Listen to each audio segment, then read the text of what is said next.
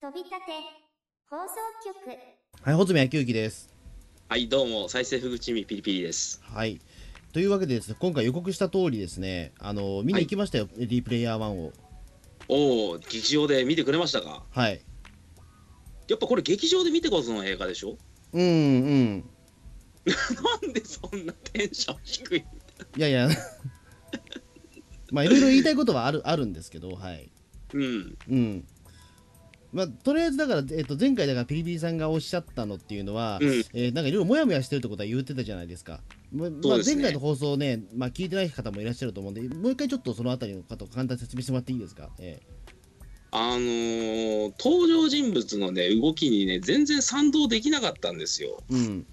からスピルバーグ監督は愛とか友情とか一体どういう風に考えているんだろうみたいな感じで。うん。あのーなんかその友情パワー全開でネットオフで知り合った人たちが力を合わせて巨悪に立ち向かうぐらいまではなんとか許容範囲だったんですけれどもうん。主人公たちのねラブシーンっていうかあの主人公2人いますけれども、うん。あのくアルテミスは覚えてるんだけど主人公ウェイドかウェイド・ワッツとサマンサことアルテミスうんこの2人が普通に恋仲に落ちるんですけどそこはね全然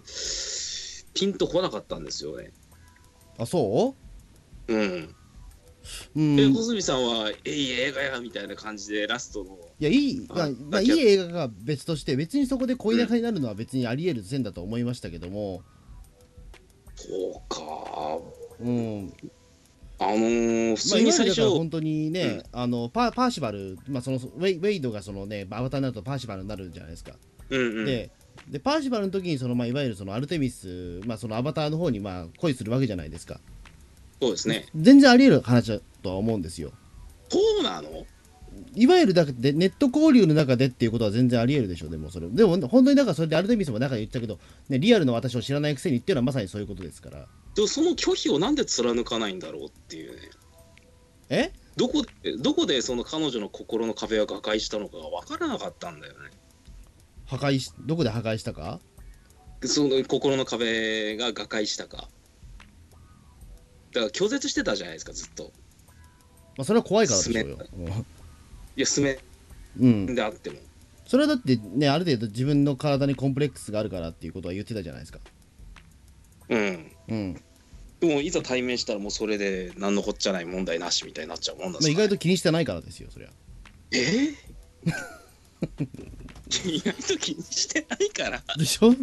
実際だってそ のね、ウェイウェイドの時に、ね、別にそんな顔のあざなんてみたいなことを言うて、うんうんああ、この人いい人なんだと思ってっていうことでしょ、うんそうそう、あるのかな。もう全然あり得る話だと思うけど別にそこに関しては何も僕は一つもいえだったら穂積さんこの映画もう十分すぎるほど楽しめるはずじゃないですか、やそういうことじゃないけど、うんあまあ、僕正直言うとだから今回の映画だからその PP さんの話を聞いてまあうんモヤモヤするよって話は聞いたんですけど、えっと意外とモヤモヤはしませんでしたおおうん、別に別にモヤじゃモあヤこはのして映ま画せんい穂積さん的にもう旧大点じゃないですか全 然だかやそういうことではないんですよらそれなんでなんですかいや単にそんなに楽しくなかったです正直 思ったことではなかったっていうところで楽しくなかったとかまた身も蓋もないことをいやいや、まあでも言ってしまえばだからそれで、まあ、BB さんも前前回、だからそのもやもや、楽しかったか楽しくないかで言うと、そのもやもやしたところばっかり残って、全然頭入ってこなかったから、パシリン見に行っいたんやでしょ。そのだってね楽しいところっていうのがね僕やっぱりねその版権を二次的に使っているっていうか既存のキャラクターが動き回ってるところしか楽しくなかったんですようん。それって映画の評価なのかないや、それでいいじゃん。うん、別に。いいいのかいじゃん、別にそれでっていう。そうなんだうん。まあ、そまあ、そんなこと、ね、まあまあ、とりあえずだから今、えっ、と、こういうふうな感想を言ってるんですけど、まあ僕のテンションも非常に低いものなので、で、ピリピリさんもび決闘微妙になんか、なんか、意外な僕の反応を見て、なんかちょっと戸惑ってる状態ですので、ちょっとここに来てです、初めて、えー、飛び立て放送局ゲスト呼びたいと思います。はいはい。えー、っと、もう呼びざ呼び込んじゃって大丈夫ですか、もうこれ、ピリピリさん的に。あ全然どうぞ大丈夫です そうですかえここで助っ人を使いましょ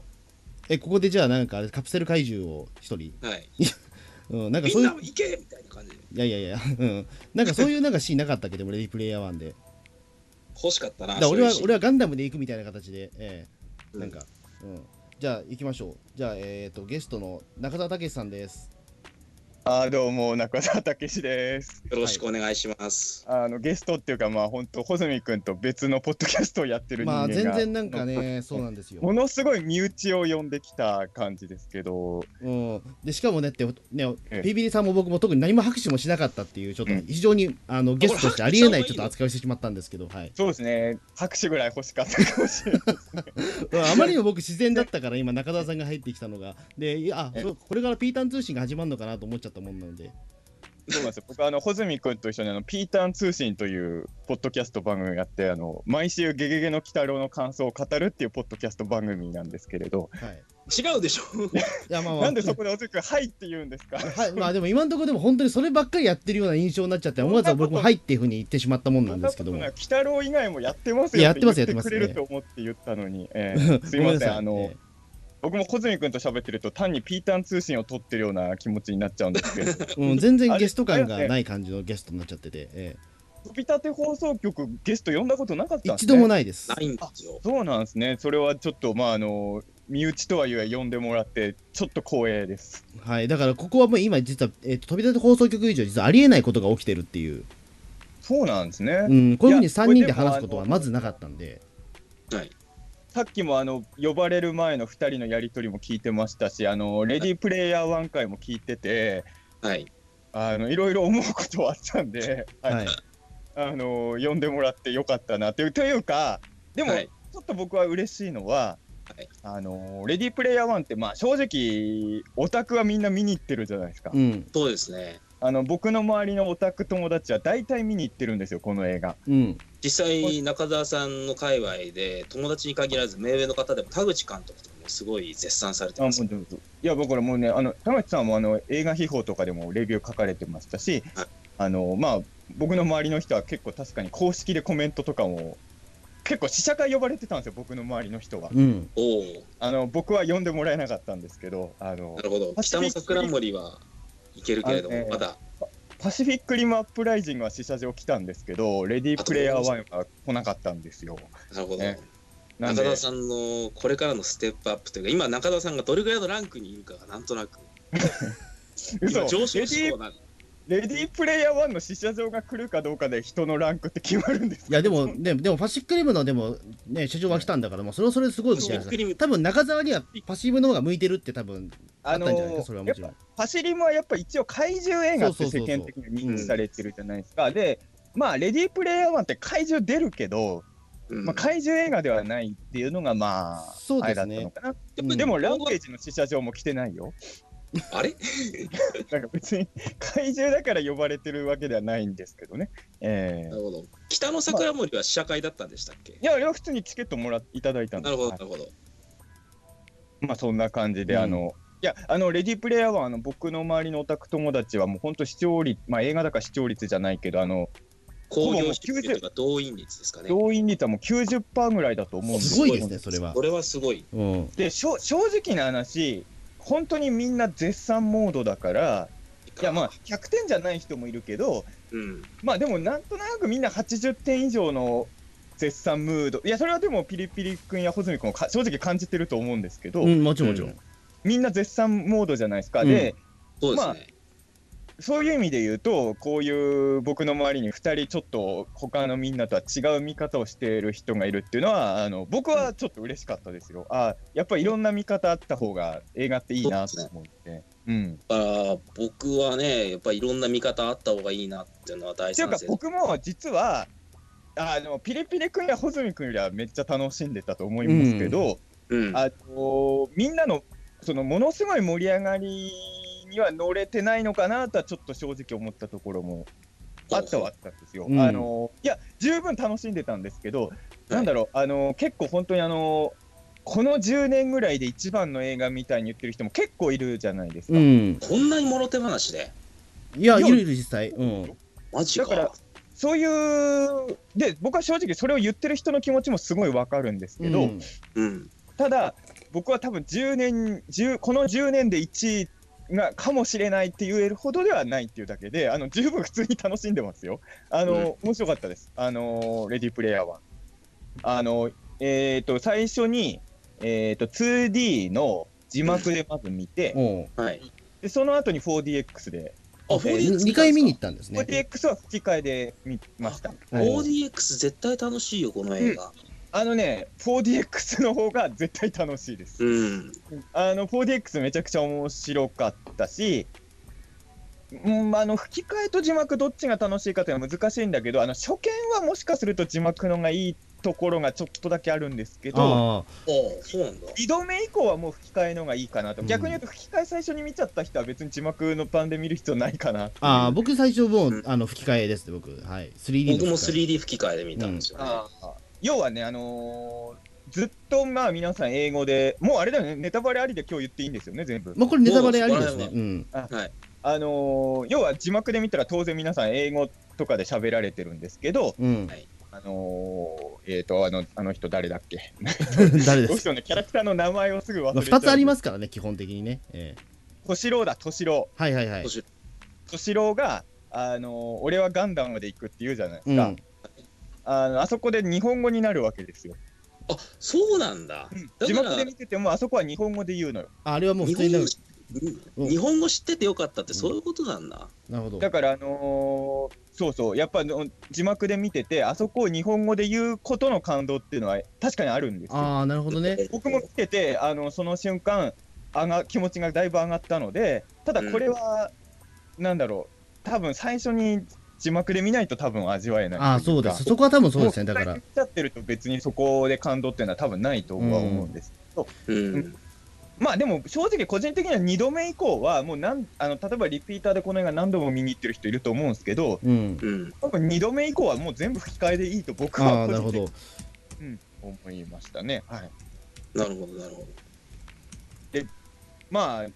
これどんな感じで進めていけばいいまであすそうかですねね。まあまあ確かにでもそのた確かに言われてみればだからそのじね最初僕もだから字幕に行こうか迷ったんですけどもうんうん確かにだから吹き替えか字幕で迷ったんですけど結局でもこれってすごくもう情報量が多い映画だろうなと思って吹き替えで行ってしまったのがちょっとあれですねでも確かにそのシーンを確かにそのねあの日本語でそこ喋ってくれたっていうんだったら結構それはね字幕見た方が良かったかもしれないですね確かに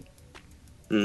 うんやっぱりなんだろうこの映画のクライマックスってまあほんいろんなキャラクターが出てくるんですけど、うん特にまあ最終的にはメカゴジラがラスボスでうんうん。でガンダムで戦ってうんしかも最後主人公、まあ、等身大バトルでは波動拳を使うわけじゃないですか、はいな。んかこんだけいろんなポップカルチャーがいっぱい出てくる作品でしかも監督スピルバーグのハリウッドの大戦世界中で公開されてる映画なのにうん。ものすごい最後の方急に日本びいきがすごいじゃないですか。まあそうですうねん確かにだだかからら最後にうん日本のオタク万歳みたいになるから、うんあのーそれは正直は僕も日本のオタクなので、うんありがとうスピルバーグとはやっぱり、うん。確かにだから変な感じはありましたねだからそう思うとうんまあ、あの原作はもっと日本のカルチャーが多いわけですよね、うん多分みたいですね。だって、機械だとかも出てくるんでしょそうあのまあ有名な話だけどレオパルドンも出てくるしうんまあ結局これもまあもう皆さん知ってると思いますけどよ要はあの今回の映画内で出てくるやってるガンダムの役割ってのは原作だとウルトラマンなわけですようんみ有た名いですねな話でうんあのガンダムは原作にも出てくるんだけど、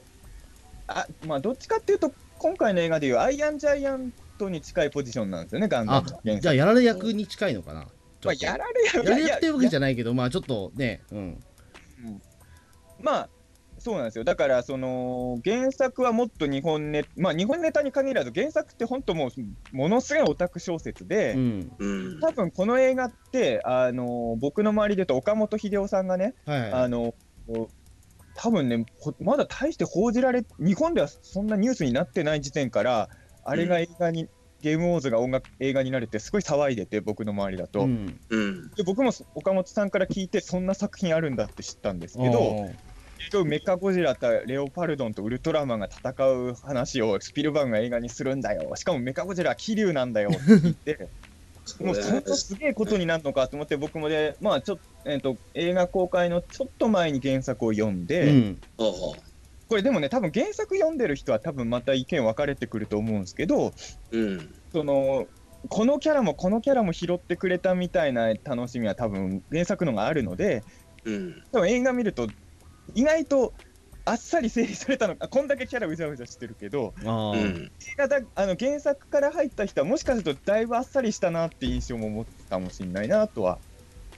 思ったかなっていうのはありますね。なるほ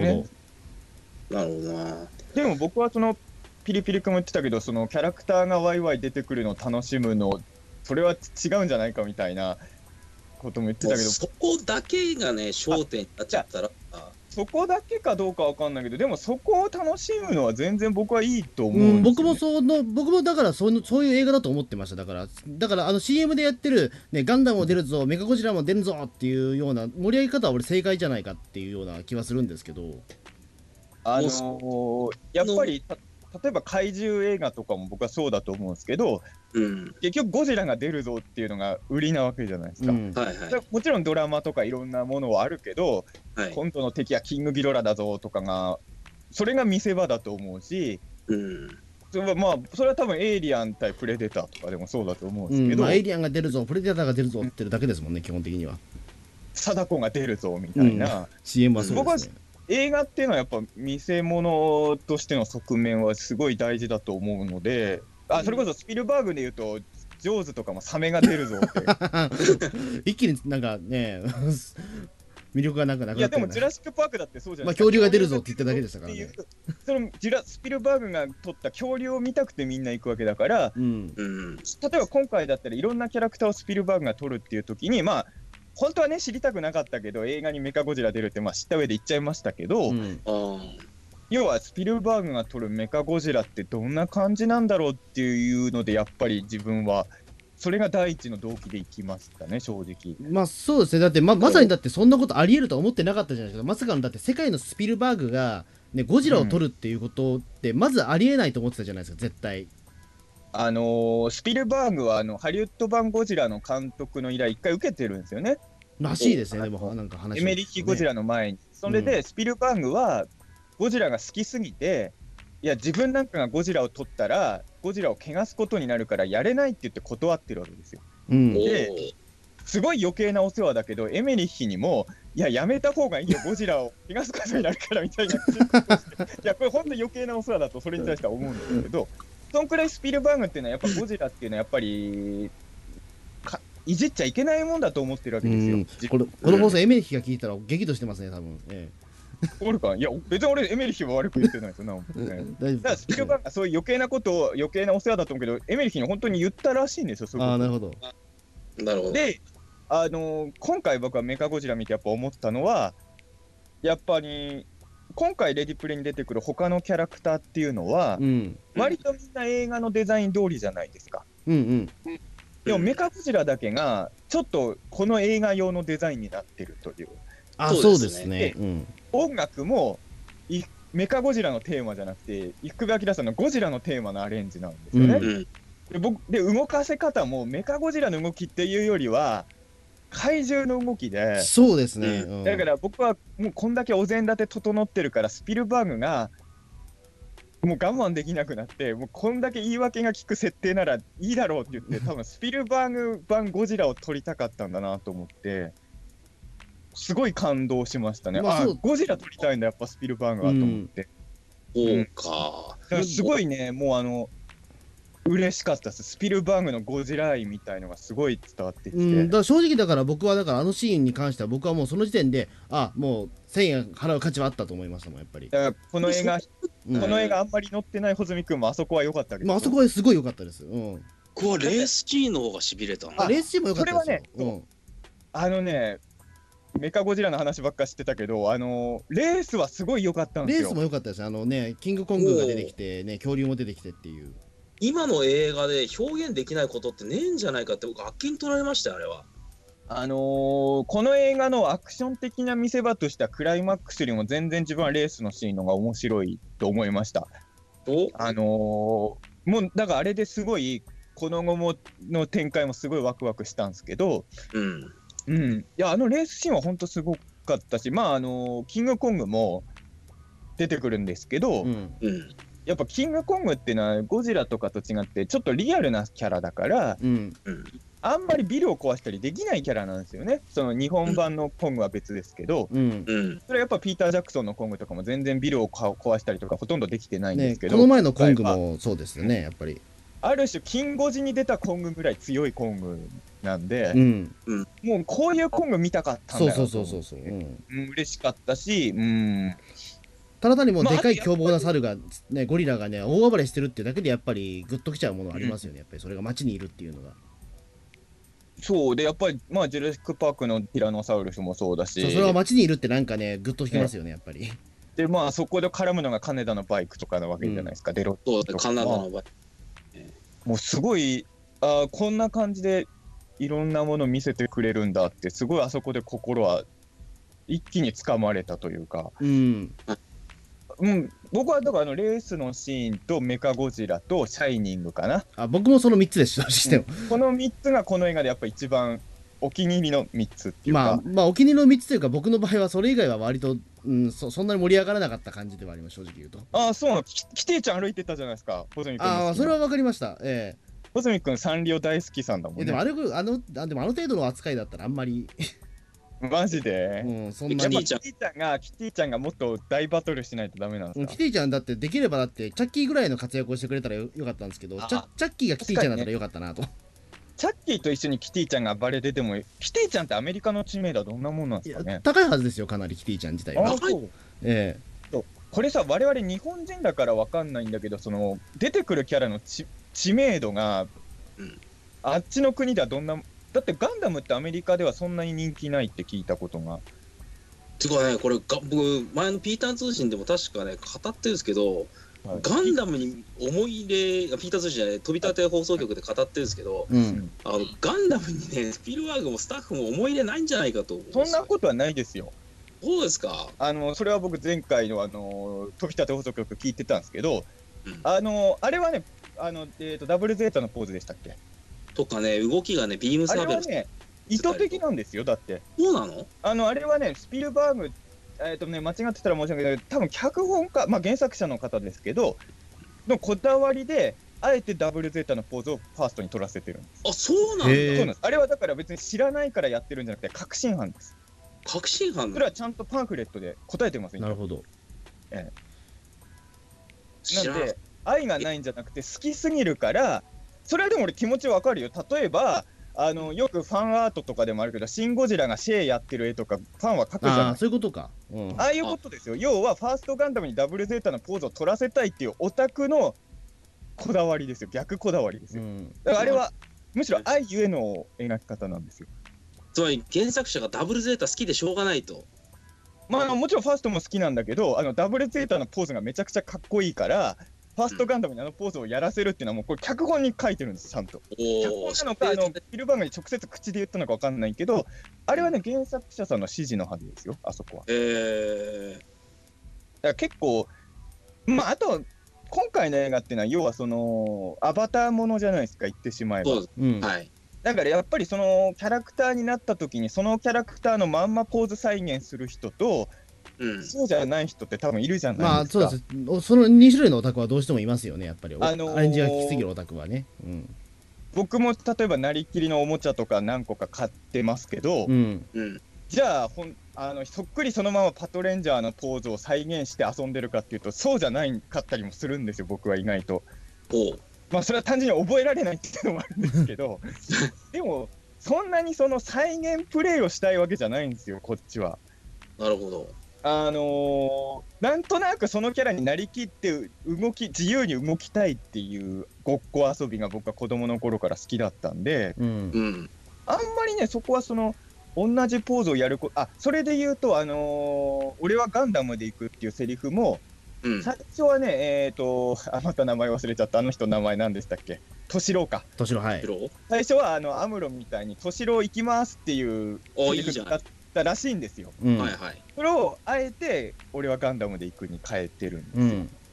おーこれはまあどっちのがいいかっていうのは多分人それぞれで、あのーさっき、あのーピリピリ君もいいじゃないって言ったんですけど映画評論家の松山さんも、はいえっ、と「と城行きます」の方がいいんじゃないのみたいなことを映画秘宝かなで書いてたのでうん、あのいろんな意見があると思うんですけどこれはもう一応作り手としては敏郎行きますで行くべきかっていうのも一回は頭に浮かんだ上で、うんここはそのパロディじゃなくてもう主人公は本当にガンダムが好きだから俺はガンダムで行くんだっていう気持ちのセリフにした方がいいんじゃないかっていうことであえて、あのーそのまんまのセリフのパロディっぽくないような方向を選んでるんですよ。なだるほからどね結。構ねいろいろ考えてそれだからはいやっるんぱですよ観客のためを思ってというところですよねだから、うんただただそれはもちろんどっちのがいいかっていうのは多分人それぞれ感想は分かれるところだとはもちろん思いますけどねあのただそういう意味で言うとね愛がないってことは絶対僕はないと思いますよこの映画のうん作り手、ああ、うんガンダムがね、ガンダムの動きじゃないんだよね。いやだだそこはだから俺はだからまだ納得できたのはあのーとちろうくんはだからあれじゃないですかえとちろうくんじゃなかったっけえっとどちらもとちろうさん松本零士になっちゃうかえーとえいやと敏郎でいいんですよとちろうくんは敏郎とちろうくんはだからあの侍キャラクターじゃないですかアバターうん、だか三ら船敏郎なんだってあれ三三船船敏そ郎うそうそううんだからあの侍キャラクターだからその刀を使いたいからそういった、なんだろうガンまあ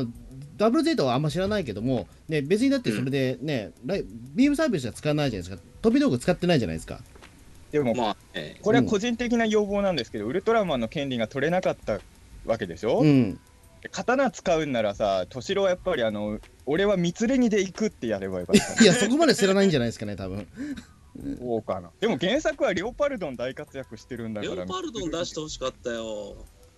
レオパルドンは、レオパルドンはアメリカで全く知名度がないからっていう理由で却下になったらしい。うん日本でもねえもん、そんなに。うんまあだ誰も喜ばないよそれっていうそうこれ確かにね難しいところで、まあ、自分はそのさっきのメカゴジラが生部さんのゴジラのテーマのアレンジっていうのは気持ち上がったんですけど確かに自分の周りではあれはやっぱりあの佐藤さんの初代メカゴジラの音楽の方が良かったんじゃないかっていう人もいるんですけど、うん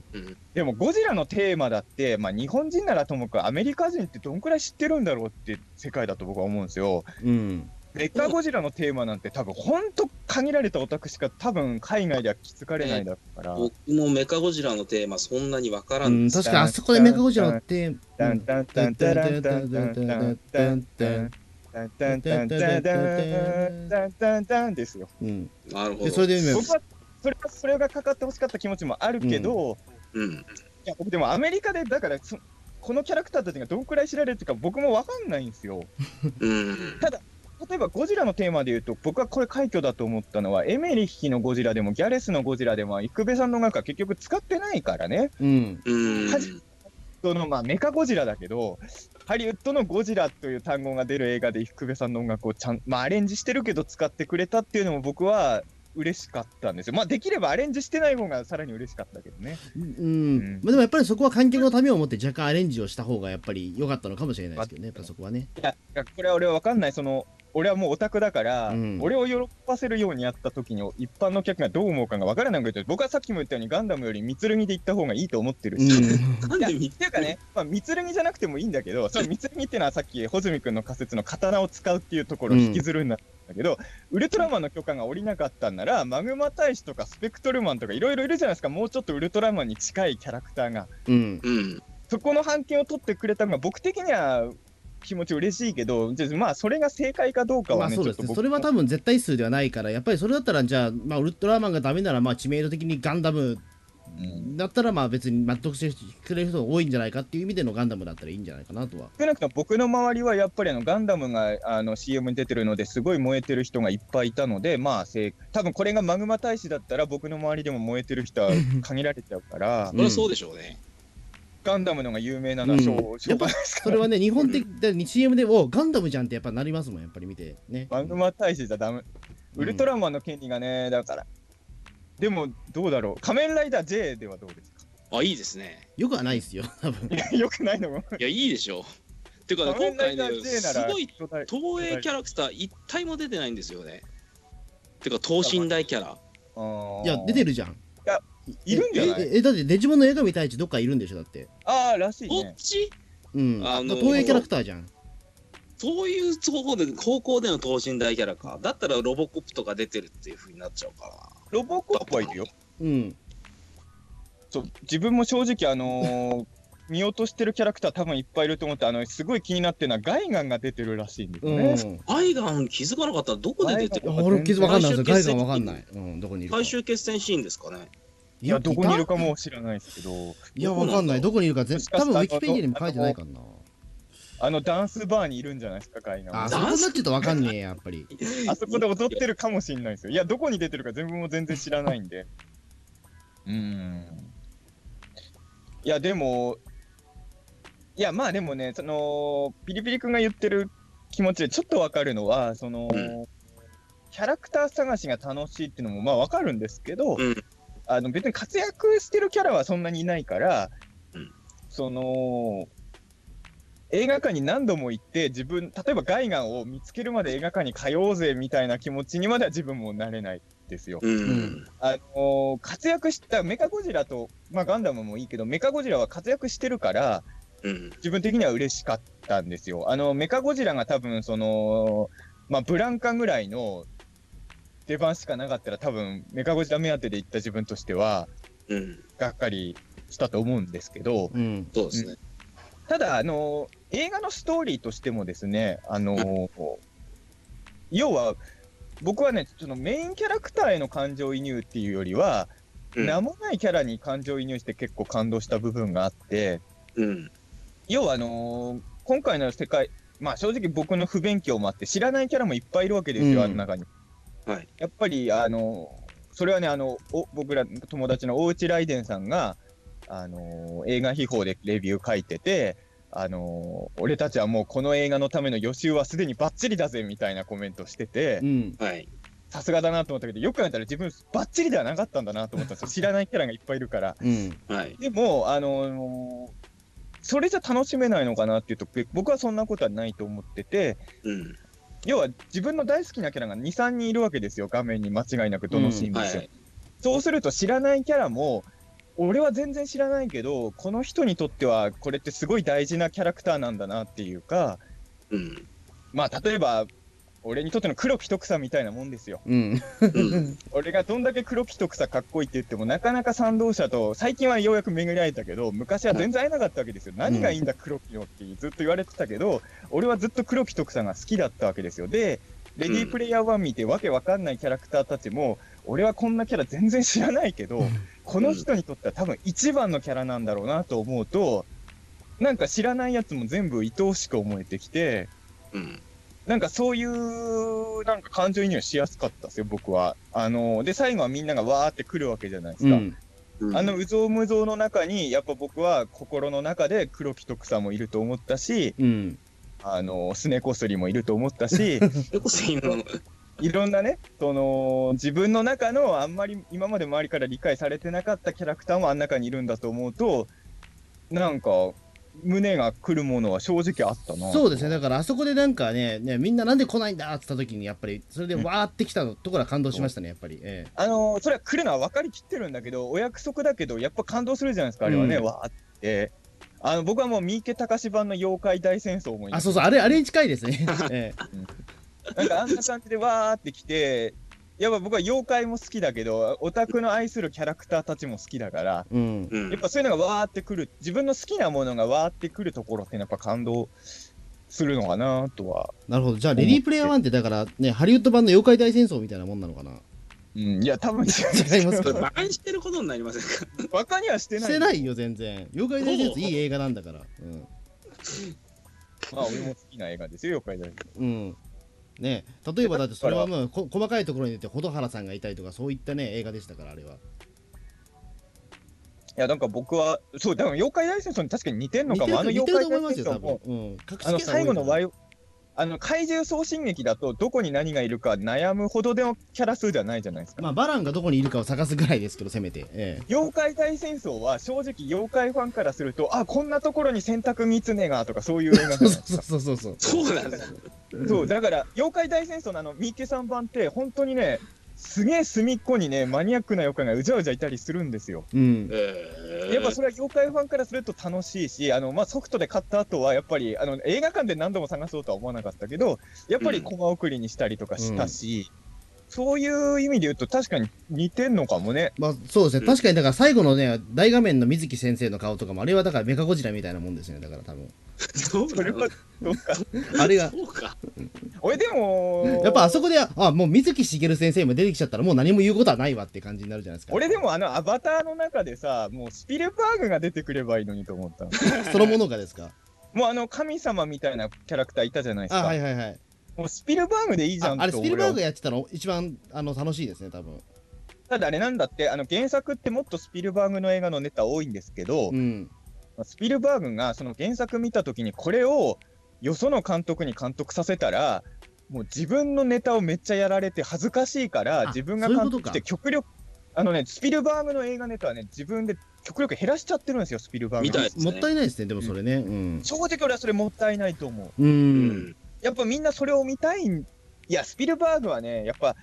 いやもちろん賛否はあるかもしれないけどやっぱ俺はか映画の神様なんだなと思いましたよ、うん今回のい映や画普通にスピルバーグはすごい人ですよいや、すごいですよ。だから、やっぱりスピルバーグがメカゴジラ撮ってくれたっていうのがもう嬉しいし、うん。うんスピルバーグがメカゴジラ撮った翌月に日本でアニメのメカゴジラ出すって、このハードルの高さよ。スピルバーグが撮った後にメカゴジラ撮るなんて、こんな不幸ありますかみたいな。うんもうそれはね偶然というか神のいたずらみいたやいな、もん本当そうですよ。もうあの、まさかそんなことになるとは誰も思ってなかったと思うけど。ねいいやでやーもアニゴジ一作みたいなことにはなってないと思いますよ二作目はまあわかんないですよね。ぜひもしかしたら、でもしかしたらそれこそね、だって第一作のオチが、ね、アニゴジ第一作のオチが、シンゴジラとあんま変わんなかったことを考えるに、ね、第二作目もだから結局途中でガンダムが出てくるんじゃないですか。 下手すりゃ。なんでそこで被っちゃうんじゃないですか、また。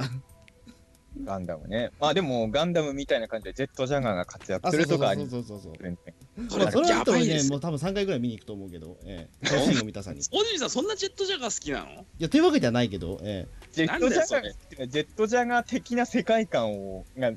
出てきたら、保人感燃えるってことですよね。え、まあ、割とそういうの嫌いじゃないんで、やっぱりだから、いや、だから、まあ、アニゴジの話はまあ別にいいんですけども、ジェットジャガーはでもあのレディプレの原作も出てますよ。あ、そうなんですか。ええ原作には出てるジェットジャガー。うんい原作者クソマニアックですねや本当に多分ね、まあ日本だけじゃないけど、ポップカルチャーが本当大好きうんなんですよ。だポップカルチャーっいてやすごい映画でもね重要なねやっぱり風に使われてましたからねやっぱり、ええあのうんポップカルチャー俺はだからビジネスだけじゃなくてポップカルチャーにも詳しいんだぜみたいなへへいみたいな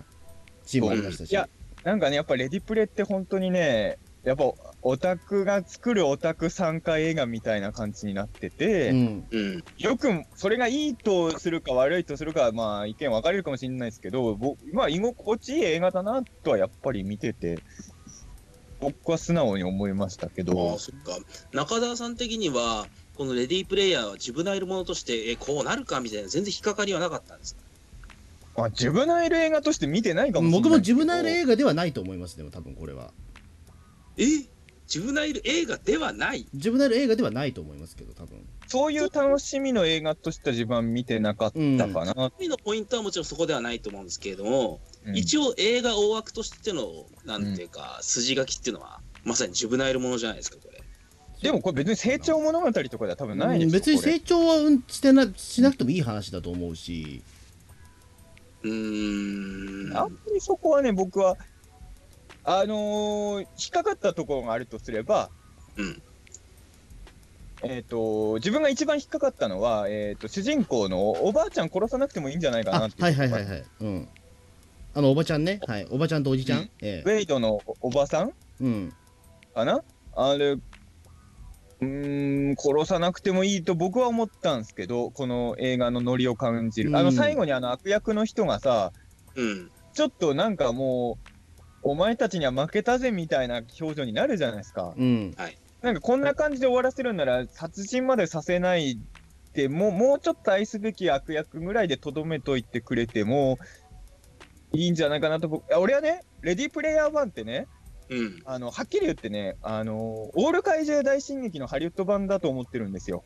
ほうほう あのこの映画に一番近いのは俺オール怪ああー獣でも大そう進で撃すねでも言われてみればそう仮想現実にですもんねあれも仮想現実でそのうんいろんなキャラクターたちと一緒に冒険して、で現実世界でも悪役と戦ってあの、おーまあお女と仲良くなるみたいなねあのオール怪獣大進撃と一緒なわけですよ構図えストオーリーールが怪獣大進撃ってそんな映画なんだオール怪獣大進撃見たことありますないんですよ、僕。あ、見て、あのね、レディープレイヤー1ですよ、俺会じゃうない。ん、言われてみればそうですね。あのもちろんあの SF じゃないからオルカイジェダイシみたいなそのそのあくまでストーリーの流れってだけであの VR の代わりに、うんまあ、少年がガラクタで作ったコンピューターがあって、うんそれになんか怪獣島へ連れて行けって言ってくとなぜか怪獣島に行く夢を毎回見ちゃうっていうね、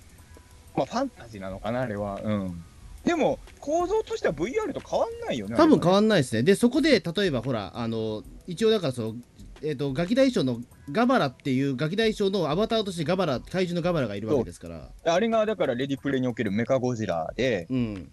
あのスピルバーグがやっぱジュラシック・パークの俺は怪獣送信機だと思うんですよやっぱり。うん。だから、ジュラシック・パークから20年ぐらい経って、あのスピルバーグが怪獣送信劇の次にオール怪獣を取ったと僕は思ってるんですよ。であと20年経つとスピルバーグはヘドラを取ります。あおそれすごいな。あ。その時ね、スピルバーグ多分90歳になってると思いますけど。 90歳でスピルバーグがヘドラみたいな映画撮ってます、多分僕の予想ですと、予想だことれ最高ですね。最高ですよ。うん。このレディープレイオール怪獣説がね、どいろんな映画雑誌見てるけど、誰も書いてないのがね、おお、親切ですう ね。 ん消せないまな。あそうです消せないな。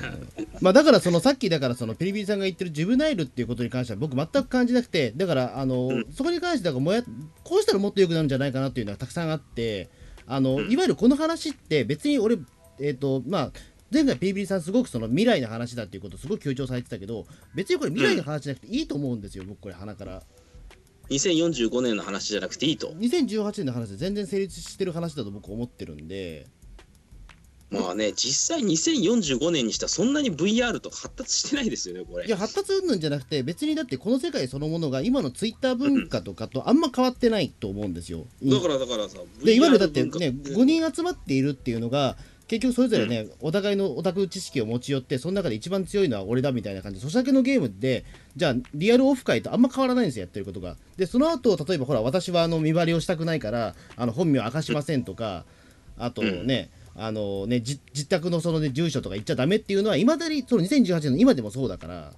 うん。だとしたらだって確かに俺も20年ぐらい変わっても、そこ変わんないんだったら別にこの話ってちょっとだけその VR システムが開発したパラレルワールドの世界で言うんじゃないかなと思ったんですよそっちの方がまあ僕エッジが効くと思う、うん、うん。映画でもあるもんね、現実を舞台にしててもテクノロジーがちょっとあき現実よりは進んでる。あれ、だってロボコップとかも別に未来の話では確かなかったんじゃなかったっけうん、あれはどうだったかな近未来なんだったか、そう遠くない未来なんとかか、。そんなに未来を強調はししなくても、してないですまあね。ただ、この映画に関して言うと、あの原作が出たのは確かもうちょっと前なんですよね。ああなるほど原だ作から多分その原作出した時点で言うと、多分その原作を出版した当初で、その VR がまだそもそもあそうかそうかそこがあるのかだからうんっていうのは多分あるとは思う。ただ、映画化された時点では VR がそこそこもう浸透してるから、確かに別に現代の話でもいいんじゃないかなとは思いますけうど。ん、だからあんまりだからその近未来感っていうことに関してはそこまででで割とやってることって今のねその若者のネット文化ねネットのあり方とあんま変わらないような気もするんでで実際だってすごくリアルなんですよ、そういう意味で言うと例えばだから、うんほらあのーねリアルでは会いたくないっていうふうに言う女とか、うんうねんねまあ本当はだからそこリアルを求めるんだったらあのなんだっけえ H っていうあのね人はうんネカマであってほしかったんですけど、ああ うん、僕でもね、穂積君の感想で一番びっくりしたのは、はい、あのサマンサか、うん、ヒロイン。あの穂積君がね、リアルだっていうのがね、あのネットでああっそうそうたそうそう美女にあったら、ヒロインがすごいブスで、そこがリアルだと思ったって穂積君が言うんですけ ど、絶対サマンサブスいじやゃブなスいでよ。しょだってじゃないでしょ、あれどう考えてもでも絶あ対れは俺やっぱ映画ってやっぱ綺麗に作んなきゃいけないんだなとあのいい意味でも悪いい意や味ででももあのある程度美男美女集めてねえなってのは分かったんですよキャスティングでそうかなそんなに思いっきり美男美女まあブサイだっブてさサイクとはそこまああれですけど美男美女をちゃんと集めてないなってのは分かったんですよあのすごくリアル朝なはそのネッ トにネット趣味な男と女ですよだからあれはサマンサのあざなんてもう言い訳としか思えなくてでさまずあサマーザのあざはだから本当いらない設定で別にだってそのまま見てもそんな大して可愛くないですよあの女はいや可愛いよえホズミ君普どんだ通けに可愛いだろ、あれは。どんだけホズミ君は日頃美女に囲まれて生活しいてやんそういのうわけじゃないですけどあリアルだなと思ってだからそのネットオフ会でいや会った時ああいうぐらいの地味な女でちょうどいいとは思うんですよ分かんなあいけどれくらいで地味な女ってさササマンサレベルの女ネットオフ会なかなか来ないいやでしょいやでもそれはでも結局ねあの中で言うとでもほらあのすごくでもリアルだなと思ってなんかそのあんまりリア充っぽくないじゃないですかだってサマンサ自体がそんなに言うほどモテモテそうじゃないじゃないですかだってリア充感はないけど、そね、うそうだからそこなんでですよだからまあブサイクっていうのは別にあれですけどもいねそこまでではあれではないですけどリア充感が2人ともないじゃないですか言ってしまえばみんなあんまりリア充感はないからそこは僕リアルだなと思ったんですよあの5人はおそのねリア充感のなさを徹底してほしかったもっとね主人公が冒頭でなんか近所の子にいじめられてるとかいやそこまでなんていうか言うとマイノリティ感をもあっれとだけどマイノリティ感をもっと強調してほしかったなでそうすると、うんこれはね、あのでもピリピリ君はね、するあピリピリ君は多分ね、原作読んだら大好きになると思う。あマッキーそんな原作名作なんですかあのいや、まあ、ひ完全なオタク小説ですけど、うん主人公はかなりカーストの低いキャラクターとして原作で描かれた。僕ねそこを丁寧に描いてる作品はビビッときちゃうんですよねうんただまあ、2時間の映画なんでね、俺はもうここは難しいとこだと思うけど、うん自分はまあ、まあ、あと僕はこういう映画で、これ僕の好みですよ、どっちのが言い悪いじゃないけど、うんもう2時間夢のようなものを見せてた、だってもうこんだけいろんなキャラクターが出てワイワイするのを楽しむ映画だと僕は思ってるから、さっきみたいに僕はおばさんを殺したのもいらないんじゃないかなと思ってるようなうん正人間直あそこはね、うん、あの正直その主人公の辛さみたいなのをじょ見せるとかは僕はもうもう僕この映画はもうテーマパークでいいと思っちゃうんですよだからあのレースのシーンとかもうすあれ USJ のアトラクションに入れてほしいですよあの、うんレディうプレイんねうーんだからどうなんですかねまあそこは好みが分かれると思う、ピピリピリさんはだからその例のそのラストシーンのキスシーンはいらないんじゃないかっていうふうになんかあそこはすいごらいないというかね全然理解ができなかった理解理で解きながでいきないっていうのは俺でもよく意味が分かんないんですよね理解できな別いにだってあれはあこあんなディープないいうことになって叱るべきというかねだって途中でそのほらやっぱりねあなんかそのアバターの時点でそのねうんね男側は惚れてるわけじゃないですかうんまあまあだからあれは本当にだから童貞あるあるなんですけどや本当にでも女性の方が拒否してるじゃないですかうんだからこの冒頭でも語ったと思うんですけれども、その心の壁はどうやって瓦解したのかがよくだわかからあのあの女の子はあのあざがコンプレックスになってるけどそんなの気にしてないよって男の人が言われたから冒頭言それったで通り好だきよに、なったうってんえいうー、そこでもう全て解決なのうん、それはさだっいやてだから普段からね恋愛をメインに描いた映画じゃないしさ、ふ割とアクション映画とか見てたら好きになるきっかけってほんと一つ二つぐらいしかうん描写しないのが多くないですか、そう大そ体うそうまあダブルセブンあのエイティじゃねえダブルセブンうとか、ね、だからこの二人はどうしてフォーリンラブしてるんだろうって全く理解できない作品んだからその時点でやっぱりパーシ,、それパはーねシバルとかあのあたりはねやっぱりあいつはどウェイドは間違いなく童貞だからああいうふうにだからほらあの途中でほらだからそのパーティーのシーンでねボディタッチがあってやっぱりねすぐ本気になっちゃうんですよでそこでほら自分のねね本名をパッと出してリアルで合わないかっつってそれですぐみ目バレしてねあーおばさんも死んでっていうのは非常にリアルなんですよあれめちゃくちゃあれあリれアルだなねんでボディタッチしてきたんだろいやだからそそれれははやっぱり女ってのはボディタッチしてくるんですよいやだからちょっとだけだからその時点俺はで過去あのそアれルでテミス側も多分ねちょっとあのちょっといなんだろうあのいたずらしてみようだと思うんですよ多分それはちょっとからかいやそかれでさらかってみようだと思うんですよねう自分には惚れないでってさよくわかんないよだからちょっとだけだからほらその時点でハニートラップも多分俺はあったと思うんですよあの時点で多分アルテミスってあのいやそういうのも計算づくでやってるんだったらいいけれどもいざ術中に落ちてっていうかあのウェイドが惚れちゃったら拒否しだすとかでこいつはサイコパスなのかいやだからその時点では多分あれあの時点で多分若干のあのハニートラップ要素はあったと思うんですよアルテミス側いやもだからそれ計算づくじゃないんでしょえ計算づくでしょ多分でそれでででパーも落シちバてルきのたらえでそれでウェイドが落ちたら嫌だって言い出すんでしょでそれでいやウでもェさイドの方はだからあれですよあの結局だからほら結局自分のことしか考えてなかったわけじゃないですかそのほらうんでそれであのあもうこいつはだからもうなんか利用する価値すらないっていうことになってさらにもうだってあのハニートラップ仕掛けるもう価値もないっていうことが分かったからああいうふうに突き返したと思うんですよでその後なんで2人は恋仲に陥るんです それはだからあのあざを気にしなかったからですよそこはでもそんな引っかかるとこじゃないと思うけどな本当に引っかかるっていうかなんていうかね、自分の中で解消できなかったんですよこの人たちはどういうふうな心理で生きてるんだろうな みたいな感じ大体さそんなさこれはこの辺のねその辺の描写引っかかってる場合じゃないんですよ我々、うんだって3人全員ひも手なんだからそうなんですよそうですね大して女性の心理分かってない3人でここを語り合うのなんでそいやこでをもね そんなにね、ピリピリさんが気にしてんのかわからないんですよだ。からそこにそんな引っかかっちゃうからピリピリ感は持てないんですよ、ううんん。なるほど。で俺と穂積君はまた別のどうでもいいとこに引っかかってるから持てない持てないんですよもう、泥沼ですな。ピリピリ君はあの鬼太郎の6話見て泣いてる人にキレてるから持てあピリピリじゃん穂積君あは穂積君僕はね鬼太郎の6話見て泣いてる人にキレてるから持てないんですよ、えこれ普通に泣ける話じゃないですか。ーまあ、何鬼を太郎の話はいいわいや、けいですよや、うん、いや、だから、いる。まあ、あの、あの、あの、あの程度のものでは泣けないです、僕は。えあお鬼ー太郎の話をするんですかえ飛いや、びしないですどけど、ええいや、ね飛び立て放送局で鬼太郎の話ね、やろうって、もうオンエア当初から言ってたんですけど、穂積さんが全然乗る気じゃなくて。なんでだって穂積君鬼太郎大好きじゃないですかいや、鬼太郎は大好きだし、結局、あの、それは撮りましたよ、鬼太郎会。1時間ほどあ。ーええそれが限界ですね、僕ら。いや俺は俺は俺は穂積君に求めたいのはピータン通信と飛び立て放送局でポッドキャスト2番組で毎週鬼太郎の感想、いやー、無理ですよ。それはもう、どう、どうすりゃいいんですか、僕は。ええこの人この人週2回も同じ鬼太郎の回の感想を語ってるみたいなうーん。それは結構なかなか難儀ですよ。ええ何かな俺は全然できますけど、ね、俺一応だってあの全部飛び出放送局で自分からテーマを出す時って大体僕だって自分で書いてますもんだってこれこれこれこれ話すっていうねちゃんと僕プロットみたいな偉いすごね。いうん僕偉いんですうよわ言っとくけど俺ピータン通信の時何も予習してないですよ僕すごい真面目なんですよ言っとくけどえあそうそうなんだね。あー、うんでもそうかも。この間もだって幽霊電車の感想を語るときに、5期のやつとかは収録前に見返してたもんえね、ちゃんとね。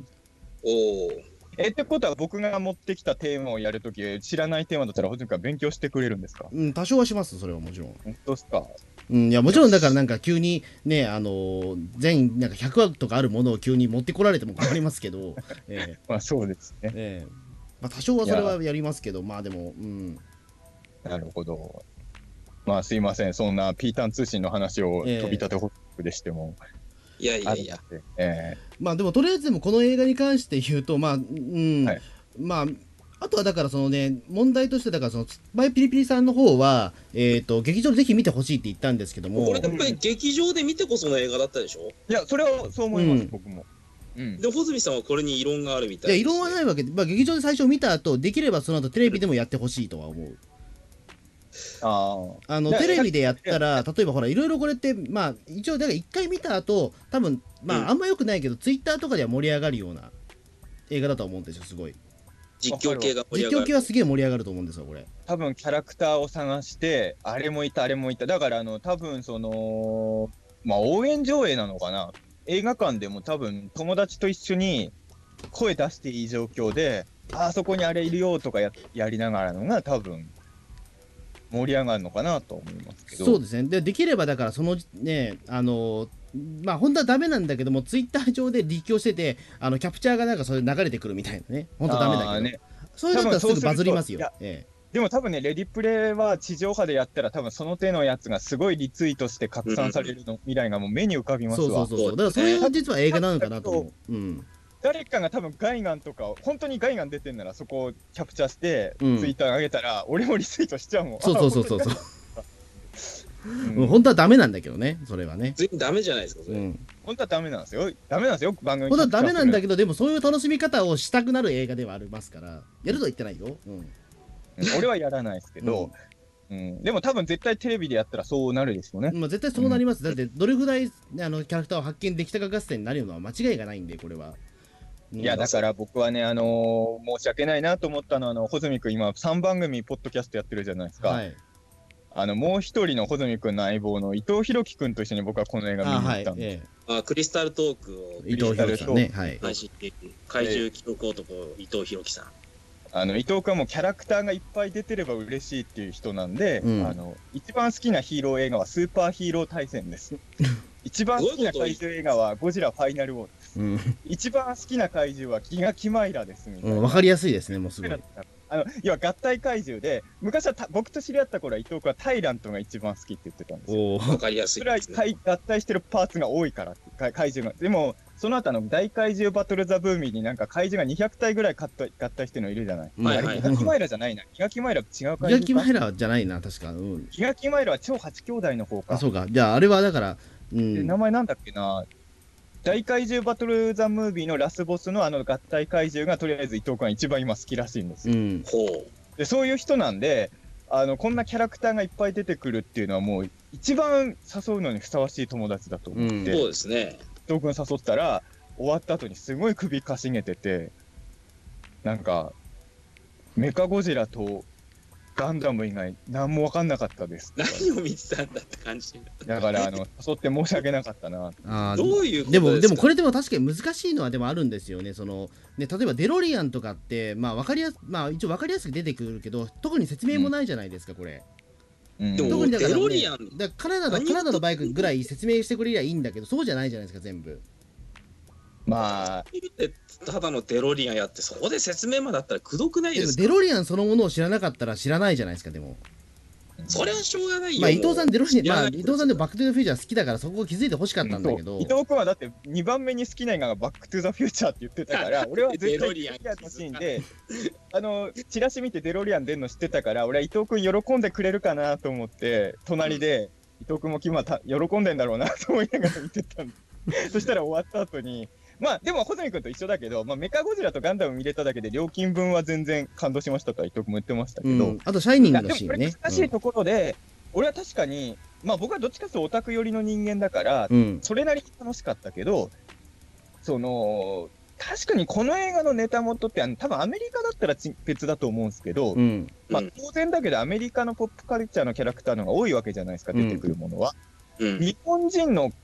オタクじゃない人が、スピルバーグの娯楽映画だって見に行ったら、確かにほとんど知らないキャラの可能性もあるとは思うのですよ。うん、うんで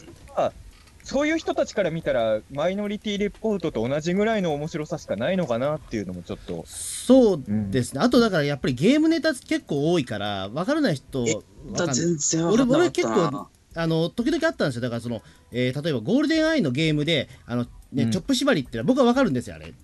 全ー然あれは僕、64でゲームでやゴールデンアイやってたから分かるんですよ、チョップ縛りっていう、 あのとんでもねえこと言ってるなっていう、こいつっていうのは分かったし、なるほどあと途中であたり2600っていうテレビゲームが出てくるのも、あれも分かるんですよ、多少は。あーえいやだから多分そのそういろそうオタク知識ない人がこれ見てたのまあやっぱ伊藤君はあんま楽しくなさそうだったのえで、そうかそういうスピルバーグの映画として宣伝してるじゃないですか、うんうんやっぱそんなにもうねこれ押井守の映画じゃないんでその一般のお客さんがいっぱい来るときにどんだけ皆さんこれを見て楽しめてるのかっていうのは確かにちょっと心配になったりもしたんですけちどょっと説明をもうオタ少クし欲しかったところではあると思うし、うん、例えばほら、セリフだけでクラーク・ケントって出てくるけど、それスーパーマンのクラーク・ケントって言わないとわからないみたいな。でもさ、これ難しいところなんですよ。さっきピリピリ君も言ったけど、オタクからするとそこまでやるとくどすぎるわけじゃないですか。うん。だから、まあでも僕は、まあ、わ僕の周り、この映画見に行った人オタクだけなんですよ。さっきあそうの、そうそううん僕の周りでオタクじゃない友達もいるんですけど、そういう人はね、レディプレイ行ってないんですよ、あんまり。やっぱそっ実はねか。うんそうなっちゃうな。あのね、やっぱこれはね、だって、知らない人もいたもん。何その映画って。ううん。だから、ただ、まあ、さっきも言ったけど、マイノリティリポートぐらいは楽しめると思うんですよ。どうんんだけマイノリティリポーいトや、の評じ価ゃあ、マイノリティリポートがダメなんじゃなくて、あれって多分誰が見てもそこそこは楽しめる、うんさすがスピルバーグってすごいなって映画だと僕は思ってて、うん。この映画って多分そのオタク的な、そのオタク系の部分をは全部外したとしても、あのくらいの娯楽性は一般のお客さんにとっても、ちゃんと確保はしてると、さすがそこはスピルバーグだなと僕はう思う。ん、ギリギリ多分そこはね、うまく攻めたなと思うんですよ。あれ以上やくと多分ね、わかんない話、わかんないっていうふうになる可能性も全然あると思いますし。だから、変な間違った期待をしちゃったから伊藤君はがっかりしたけど、あのメカゴジラが出る前に本当につまんなかったら寝てるはずなんで、うん。なるほど。どんだけ、寝ずにどんだけ見あれたれってなことは本能で生きてらっしゃるのか。ええいや、だって、いや、でも、本当オタク受けしかない映画だったら、メカゴジラとガンダムしかわかんない人、あれ、あそこまで耐えらんないですよ。まあね、うん。わかんない映画つまり伊藤君が起きてたっていうことが、多分誰が見ても、ある程度は楽しめる映画っていう証明だと僕はうん。思ってますけどね。藤さん、うん結構オタクなはずなんですけどね。とかなんか仮面ライダーとかウルトラマンそうそうそうそうなんかね多分だからねア、メリカのうんアメリカ映画のキャラは全然知らなかったみたいですね。それは本当俺誘った僕が悪かったんですけど。だからそのシャイニングのね、やっぱりそのあったけどもやっぱりオタク同士の間ではシャイニングってやっぱりそのねあの中でいう、あの5人の中で言うと共通言語だけども H だけ見てなかったから叩かれるみたいな、うん、うんでもあれはよくできててさ、やっうんぱあの中に知らない人も一人混じれてる、混じらしてるっていうのがやっぱりあの映画の一般性であってさ、そうそうそううん多分俺みたいな人間があの脚本書いてたら全員知ってる体で書いちゃうと思うんですよ。うんだってシャイニングなんてねみベんなタ中知ってのるベだタろうっだしてやっぱ思ってるから、うーん。だからそこにちゃんと知らない人を置いとくっていうのはやっぱり客観性があって素晴らしいなと思ったし。うんまああれですよ、キルビルみたいなもんかもね。まあキルビルまで行っちゃうとね本当にでもマニアックな方向行っちゃいますもんねでも大変すキよねルビルは全然元ネタ知らない人見ても楽しいと思うんですよ、別うに。んうんオタクネタ反応しなくても楽しめる最低限のものはキルビルもレディプレもちゃんとあま用あ意そされこはてるね、うん、そうですね。うんただやっぱりそこを期待しすぎちゃううとやっぱりあ意外となんだろううーんなうん意外意外と期待外れだなみたいな感じにななりがちなのは仕方がないところで、うん俺はだから伊藤君には悪かったなと思ったのはガンダムはもうバレてるじゃないですうんか、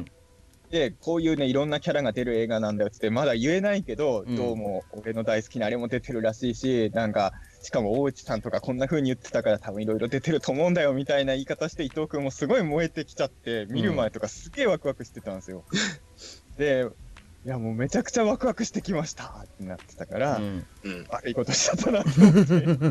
あの俺そんなゲームネットかわからなかったけれども、レースシーンとかね、圧倒的なビジュアルにはね、もうたまげましたよ。あのレース、レースとあとシャイニング、レあのね、技術的にやっぱあのレースシーンとシャイニングのシーンは自分すごいと思って、俺、シャイニングは俺最初もう合成かと思っちゃったもん。う、うんん。前の映画の映像そのまま。でも違うんだよね、多分どう考えてもね、そあの展開見てそうるそうとそうそうだってすごあんいなあれすごいっすよね、うん、あんな再現できるもんいなやあれ CG で全部再現したとしたらなんなんだろうあの他のだってね、まあ、別にねキューブリックだけじゃなくていろんな映画のだって名作いや再現できますよあれそう、うんなんか本当にあのーあのシャイニング的にいろんな映画に行くシーンを、この映画の中盤に3、4シーン入れてくれたら、あそうそうそれ多最高分でしたねこの映画の面白さってね、もっともっと上がる。うんうん。ねだから、本当ま、まあね、そうね、何の世界行ってほしいとか、いろいろやっぱ思いましたよ、やっぱり。ハウスの世界とまあか行ってほしいですね、せっかくなの何の 世界はハウスとかね日本映画界。いいやあえてここでやっぱりええや、それだったらもう普通に俺ゴジいやラとか。あのね、ね信彦大林は素晴らしいってスピルバーグ言ってくれ、ね、認めてくれてれば、まあええじゃあ、あの、黒澤明の夢の世界にみんな で。カオスそだれな。夢の世界でもね、結構それいくつかありますけどね、それはもうね。あの、ウェイ、ウェイドがあの、狐の嫁入りと一緒になんかやるシーンとか あったら、俺ら感動するじゃないですか。やっぱねいやーマニアックだな、そこは多分、えでもそういう、でもででもね、あの2あるかどうかわかんないけど、もし2あるんなら、本当いろんな映画の世界行ってほしいなとは、それだけね、あのシャイニングのシーンは、本当自分、変な感動しました。えうん、最初、100%合成だと思ったんですよ、僕。うん、うん。あの前の映画のシーンにそのまま足してんのかと思ったら、明らかにそれでは撮れないシーンが来るから、脳がちょっと混乱するんだよね。そうそうそうそう、ううん何が起きてんだろうと思って、俺、あの、だからやっぱレース、シャイニング、メカゴジラなんですよね、うんこの映画は。この映像のマジックの連続ですね。あのーアメリカだと名前違うらしいんですけど、あのメカゴジラのあのー裂け目になんか爆弾のあのボール投げるじゃあなはいいですはいはい、はいとどめさせたやあれつ、か。アメリカだと違う名前らしいんですけど、僕ね、僕日本だとホラーボールっていう名前で売ってたんですよ。ホラーボール、うん、で、俺ホホララーボールをもうここガキの頃超集めてたの。へえ、えだからー、メジャーなんあだれ実在すホラーるものなんですね、ホラーボあール。うあのにあのねアメリカだと違う商品名だけど、うん日本ではホラーボールっていう名前、あの食玩にもなってたあ、よ俺知らなかっガチャた、うん、知コンら普ない通のおもちゃでも売ってて、俺はもう超集めてたの。だから、ガンダムでも倒せなかったメカゴジラをホラーボールが倒すっていう、もう俺からしたらもうありがとうスピルバ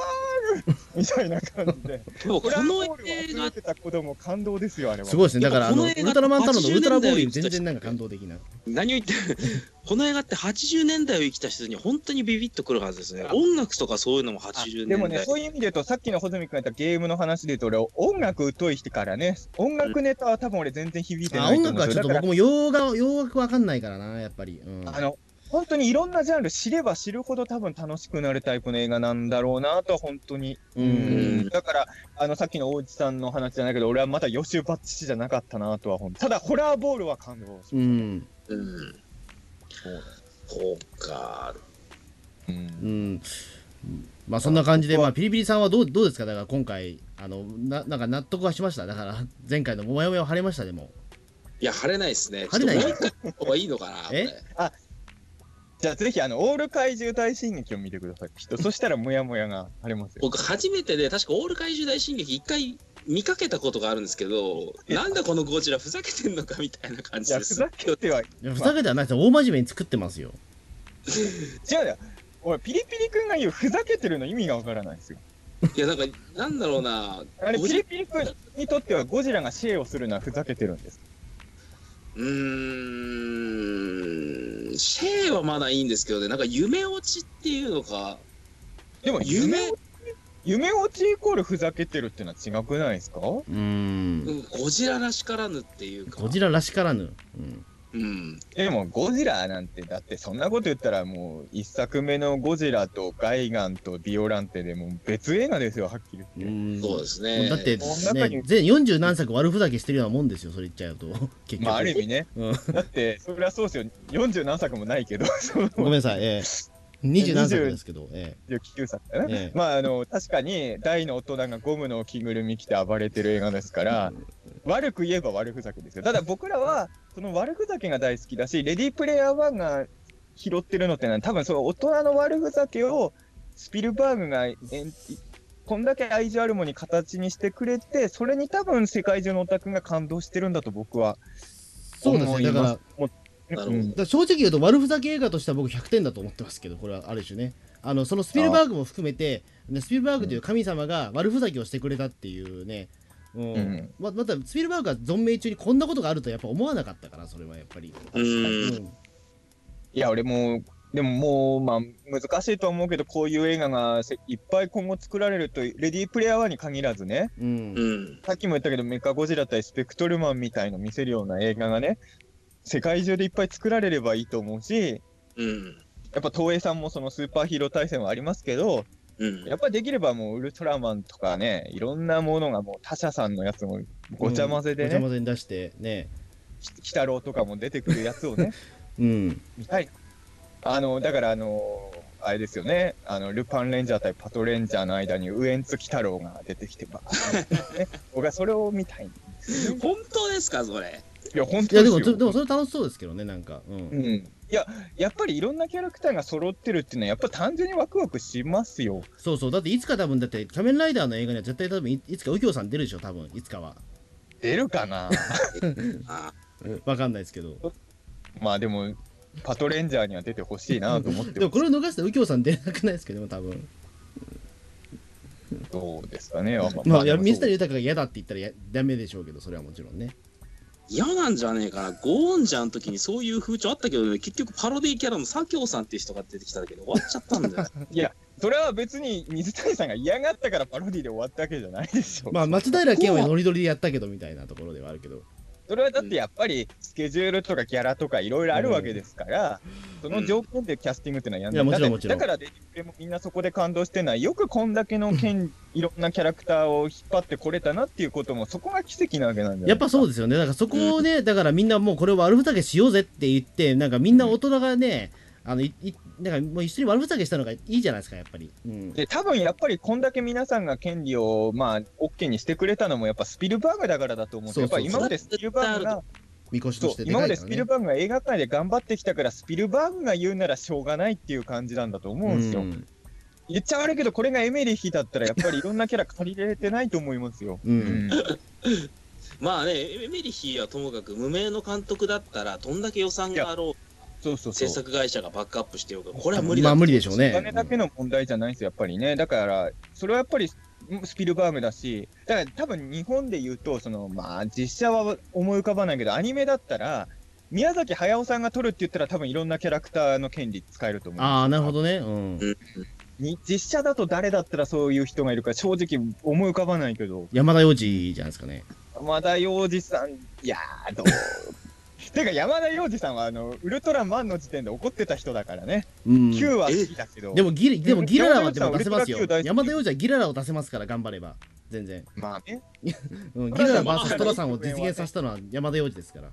あれ本当に山田洋次そんな思い出あるんですかいねやないと思う、うん、それはあでも山田洋次さん怪獣もの自体は好きなんだよあおうだだからウルトラ Q は大好きだって言ってたし要はそのウルトラマンになってその戦争まあその家督隊とかウルトラマンってヒーローが出たことに抵抗を山田洋次さん感じてるタイプの人なんでなる怪ほど獣映画の企画書も作ってるはずですよ山田洋次さんはああじゃあやっぱり家族は辛いよじゃあ来年は頑張ってほしいですね4は、え怪獣出してほしいねえー怪獣、ー、リープレイヤーか、ね、家族は辛いよですよ、レイプレイ家族はするいいいいじゃないですかね、うんねいややっぱワクワクしますよクロスオーバーはやっぱりねうんあんまクロスオーバー好きじゃないですかピルピル君はそうね愛があるっていうかうわこだわってるなみたいななんていうかかゆいところに手が届くようなクロスオーバーは大好きですよでもその愛ってのもさ結局人によって愛の形が違うからさ、うん、そうそうそう、だってこの3人だってね割と経過してきたものは割と近いような気もするけどやっぱバラバラだったしやっぱりやっぱり例えばレディプレで言うとピリピリ君はそのレディプレのガンダムまあファーストガンダムがダブルゼータのポーズやってるのは愛がないからだってやっぱ思っちゃったわけじゃないブルでーすかゼでもータのポーズまでは良かったんですけれども、うんガンダムの動きがね、もうただガンダムを動かして戦ってるだけっていうのはね、ちょっと、えーと思っちゃったんですよ。なるほどまあただねガンダムに関して言うと俺もねその俺はガンダムオタクじゃないんではい。あわかんないけどただ伊藤君なんてのはガンダム大好きだけどあれで感動してましたようん伊藤さんだがか思い入れないじゃない。いやいやいや、いやいやいやガンダムはあの人思い出ありますよ、ガンダムは。だから、別にガンダムオタクの大部分は感動してるんでしょ、あそこで。うーん、まあ、俺実写媒体であれだけ暴れ回るガンダム立たすの初めてですから。実写のガンダムは全部失敗してますからね、うん、なんだかんだ、うん。たゲーだムをさ、あ含めての、そこで言うとさ、それいいとこでも悪いとこでもないけど、今回の映画っていわゆるアバターのゲーム空間じゃないですか。うんだから半分アニメみたいな描き方にはなるじゃないですか。まあだからいいんですけど、まあだからガンダムは意外と違和感がなかったのかもしれないですあけどの、でも、俺はね、やっぱりあの、なんて言うんだろう、もっとガンダムが実写になったみたいの見たいってのもあるんですよ。ああやっぱりアニメのアニメのクロアニメみたいな感じでクロスオーバーするより実写映画っぽいクロスオーバーの方がやっぱりさらに難易度が高そうだからなおさら見たいというか、うんうんだからレディプレイは多分2をやってもこういう表現になると思うんですけど多分レディプレイじゃないものでこういうクロス要はスピルバーグがこういうのができるって証明したのでもっとリアルな世界観でいろんなキャラがごちゃ混ぜする映画もど将来生まれてほしいなっていうのは思ったかな俺正直レディプレイ見てガンダムが実写化されたっていう感じあんまないんですよねうんアニメっぽいっていう風な、あの、指摘ありましたけど、でも、このレディープレイヤー1って、あまりパースを崩したりとか、そういう描写はしてないんですよ。まあそれはしてないですねだから確かにそこはねそうなんですけどなんかもうちょっと実写の本当にそこにそういうものがあるみたいに感じられるガンダムが出てきるのも見たいなとレディプレイはレディプレイで良かったんですけどそういう作品も見たいなっていうのは正直うん思ったし、やっぱガンダムとガンヘッドの戦いも見たい しいやまあそれはうねんやっぱり夢ですけどねそれはやっぱり見たいものはいっぱいありますよ僕は、うんやっぱりまあそうですねうんまあそんな感じでじゃあ本日はまあこれはもう1時間以上取っちゃってるんではい、ええもはいまあこんな感じでちょっとそうええう、3人いると盛り上がりますね。じゃあ、うんピリピリ君もピーターン通信いずれ遊びに来てくださいまあ、ぜひ、呼んでくだされば。あと飛び立て放送局のみのリスナーの方もしよろあしけそうればですねピーターン通信のの方もぜひええあの、え毎週鬼太郎の感想を語ってる、まあ、北の感想以外は語ってますけど、はい。鬼太郎の感想以外もまあ以外も語るんっでてますので、えー、ぜひよろしくお願いしますという感じですかね。はい。 すごいバイタリティですよね。僕もギャバンとか仮面ライダーとか好きですけど、毎週語れっつってできるかっつったら自信ないですよ。いや飛び立て放送局で毎週ルパンレンジャー対パトレンジャーやってくださいよなるほど。小泉さんが見てないんだいもや、ん。みいや見てるよ、今。今見てるよ本。当うん、今見てる俺よが。すごいあホズミ君にパトレンジャー見てほしいってめっちゃ言ってプッシュしてるんですよこの前だってレ、レッドがあれでしょ、毒やられたんでしょ、うん、知ってるそよう。そううん。もう、もう、もう俺は今、浅香圭一郎の沼にはまっちゃってるからさ、もう、で、白髪、来週白が髪になってましたね、だから、なんかね。来週が楽しみでしょうがないんですよ、もう、本当にね。